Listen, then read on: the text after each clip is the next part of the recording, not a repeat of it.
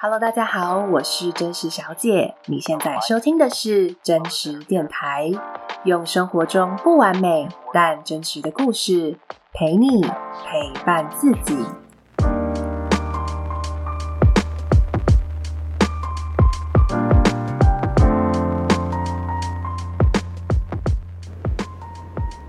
真实电台第十七集，你的悲伤是什么颜色呢？我从最近的大哭学到的是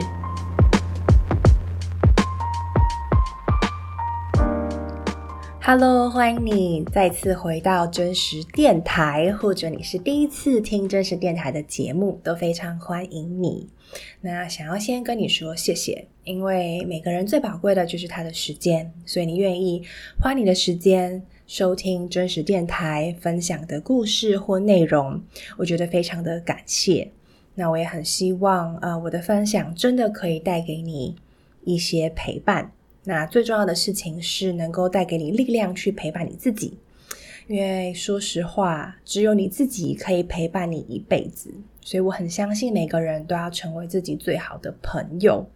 所以真实电台的宗旨啊，其实就是希望透过不管是我的节目，或者是 IG 上举办的一些活动，或是分享的故事，能够帮助大家去更有力量，或是有方法来照顾跟陪伴自己，成为自己最好的朋友。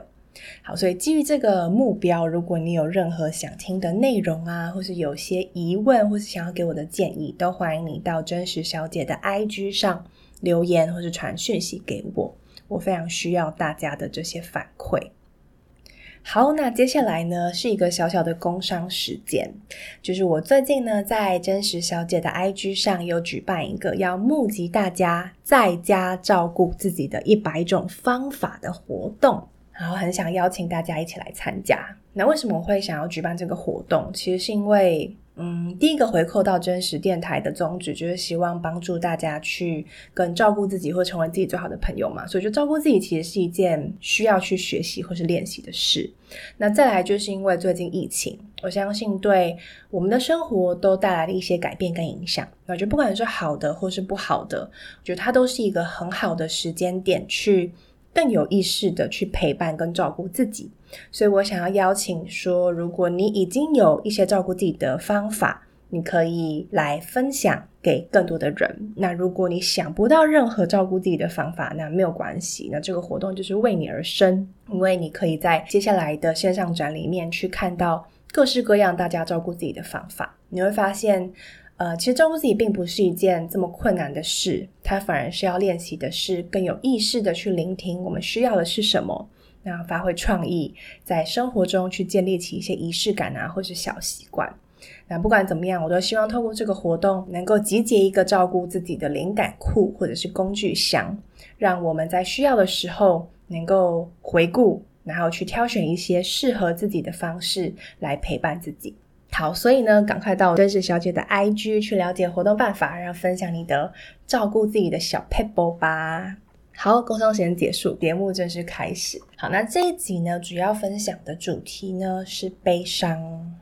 啊。为什么是悲伤呢？因为我上周大哭了一场，然后因为大哭了一场，有了一些。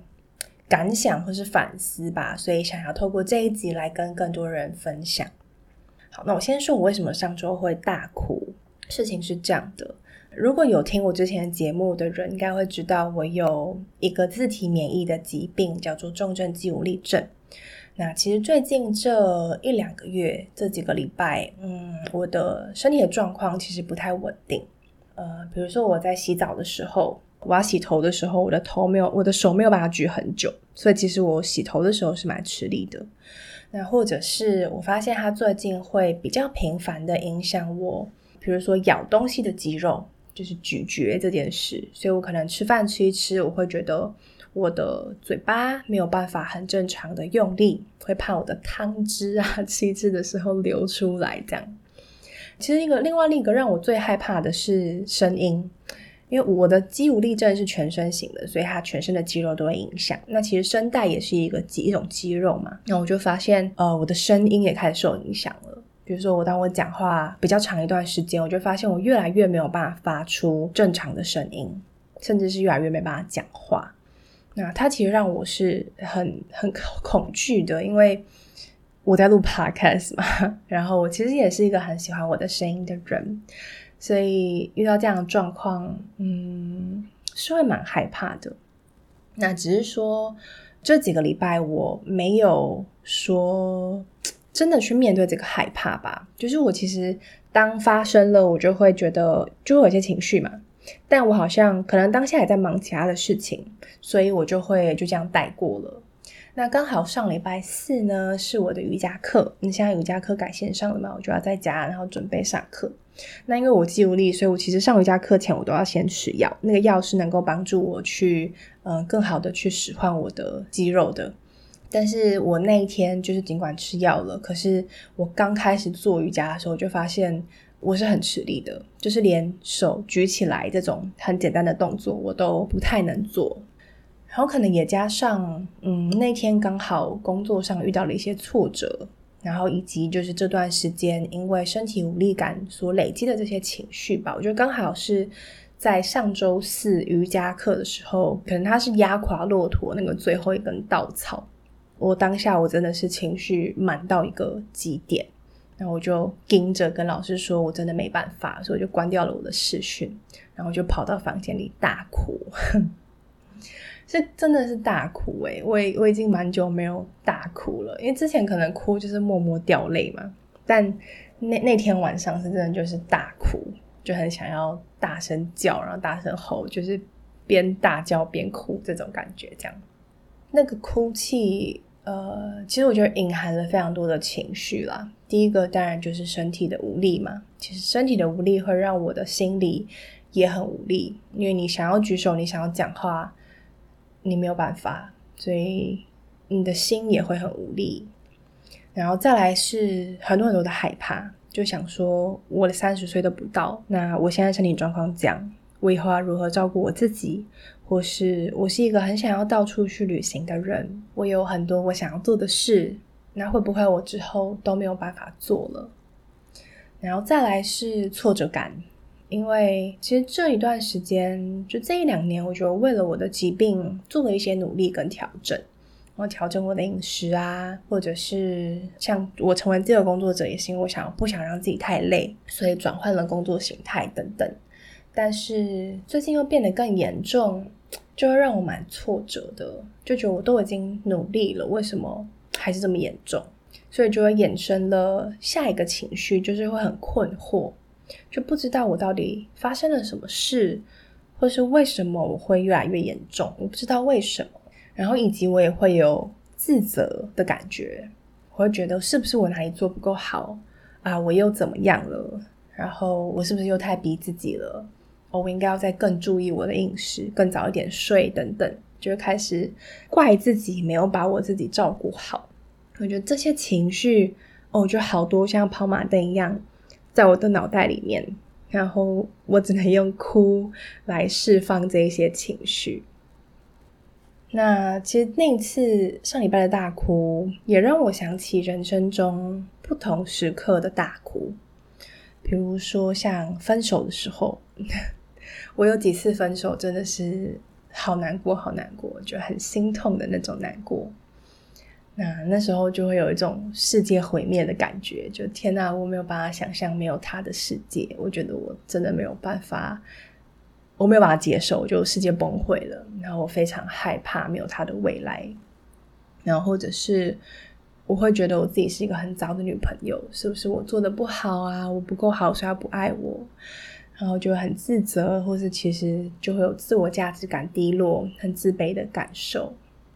诶，那个时候也是一直在哭，一直在哭这样。然后另外我还想到其其他大哭的经验，像是有一阵子大学的时候，呃，我是很忧郁的。那当忧郁的情绪累积到一个程度的时候，我也会突然之间崩溃的大哭。那种大哭是，我会觉得我好像一个人在一个很黑很黑的地方，然后只有我一个人在里面，然后我很想要让别人知道，我不是故意把我自己放在里面的，我也很想要出来，可是我不知道该怎么做。然后我也会觉得很挫折，或是很沮丧、无助，因为我觉得我有努力想让自己变好，可是为什么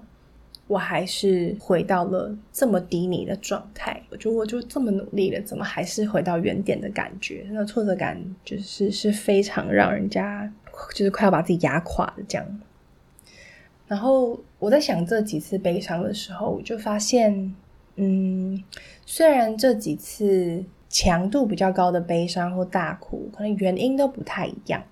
但是他们都共享着一些情绪，像是会害怕啊，会自责啊，会觉得很挫折啊，会觉得很无力，就这些情绪有某种程度的相似性。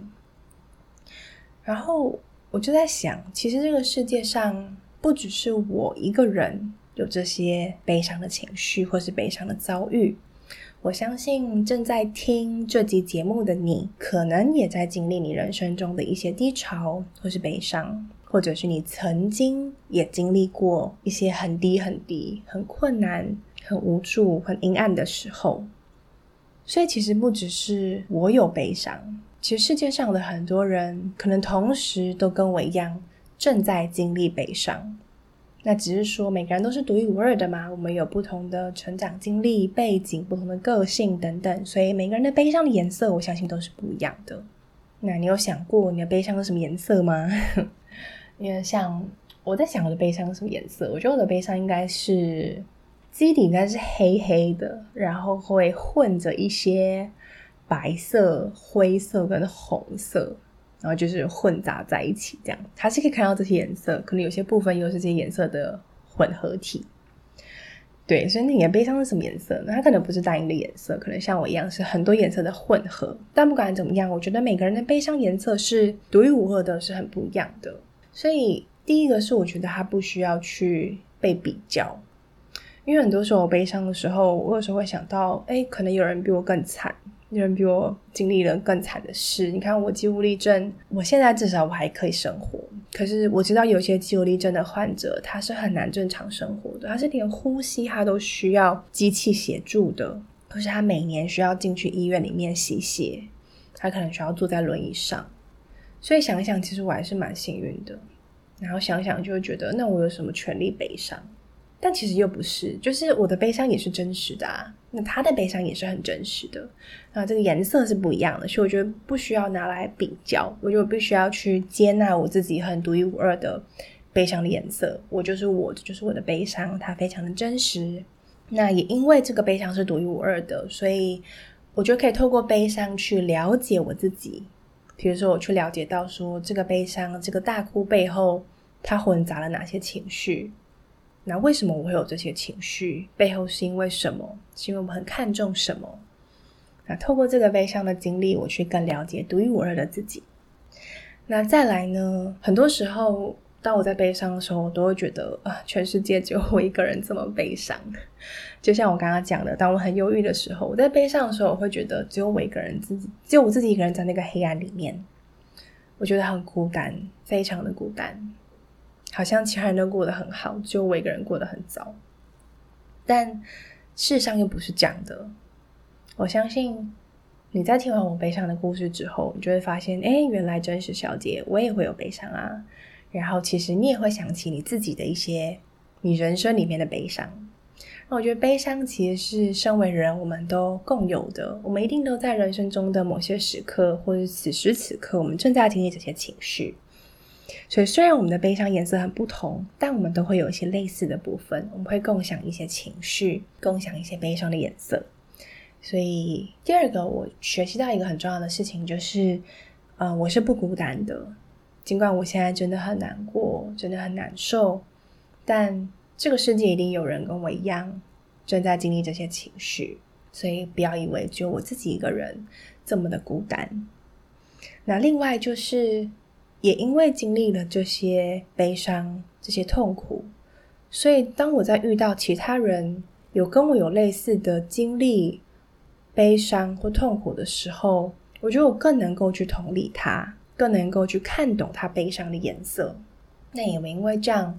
我觉得我可以给他一些陪伴，或是我可以带给他力量，去面对自己的悲伤。那我觉得这个就是悲伤的另外一个价值或者是意义吧。所以悲伤它不见得是只有不好的部分。我觉得悲伤从另外一个层次来看，第一个它可以帮助我们更了解我们自己。就像我这一次大哭，我会去问我自己，我到底发生什么事了？悲伤背后藏有哪些情绪？然后尽可能的去了解我更完整的样貌。那另外就是因为我们经历了悲伤，我们更可以带给别人力量。所以如果你正在经历你的悲伤，你最近其实情绪有点低迷的话，那没有关系，我们就来看看你的悲伤是什么颜色吧。你可以找一天静下来，拿一张纸跟一组色笔。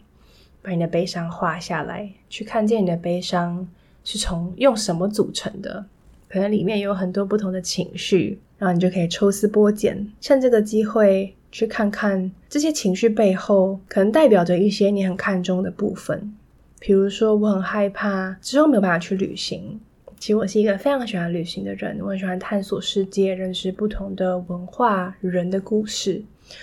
我看到这是我很看重的。那因为这个疾病让我害怕之后没有办法做到这些事，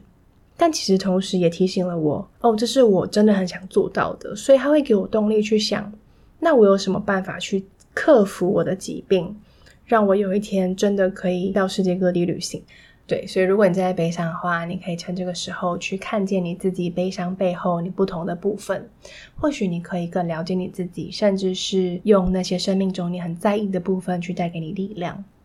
然后再来就是，我觉得千万不要去想你的悲伤是很浪费时间或者是很糟糕的，因为我现在回想我生命中那些悲伤，其实很多时候我生命中最大的成长都是来自于这些悲伤的经历，然后也因为这些悲伤让我有力量去面对未来的很多的挫折，或者是当别人有困难的时候，我可以有一些材料可以跟他分享，所以我觉得每一段悲伤的时间，它都是有意义的，只是你在当下你是很难看出来的。就像我现在在疾病当下，我也觉得他妈的，为什么是我？为什么是我？但我会提醒自己，有一天回过头，我一定会感谢我有这个疾病，我有这些经历，因为它让我更看懂人生的很多不一样的部分，更看懂我自己。然后更让我学会接纳，然后更让我知道生命中很多事情是你不能控制的，但是你可以选择如何去回应。所以，请相信你的悲伤都是有意义的，也请相信你的悲伤能够转化为力量，去带给未来的自己，也可以带给身边需要的人。好，这就是我今天的分享。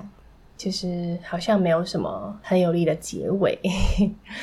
但呢，毕竟我现在其实还是处于一个能量很低的状态，我只是想要很真实的跟大家分享我现在的状态，然后以及我现阶段的学习，希望对你有一些帮助。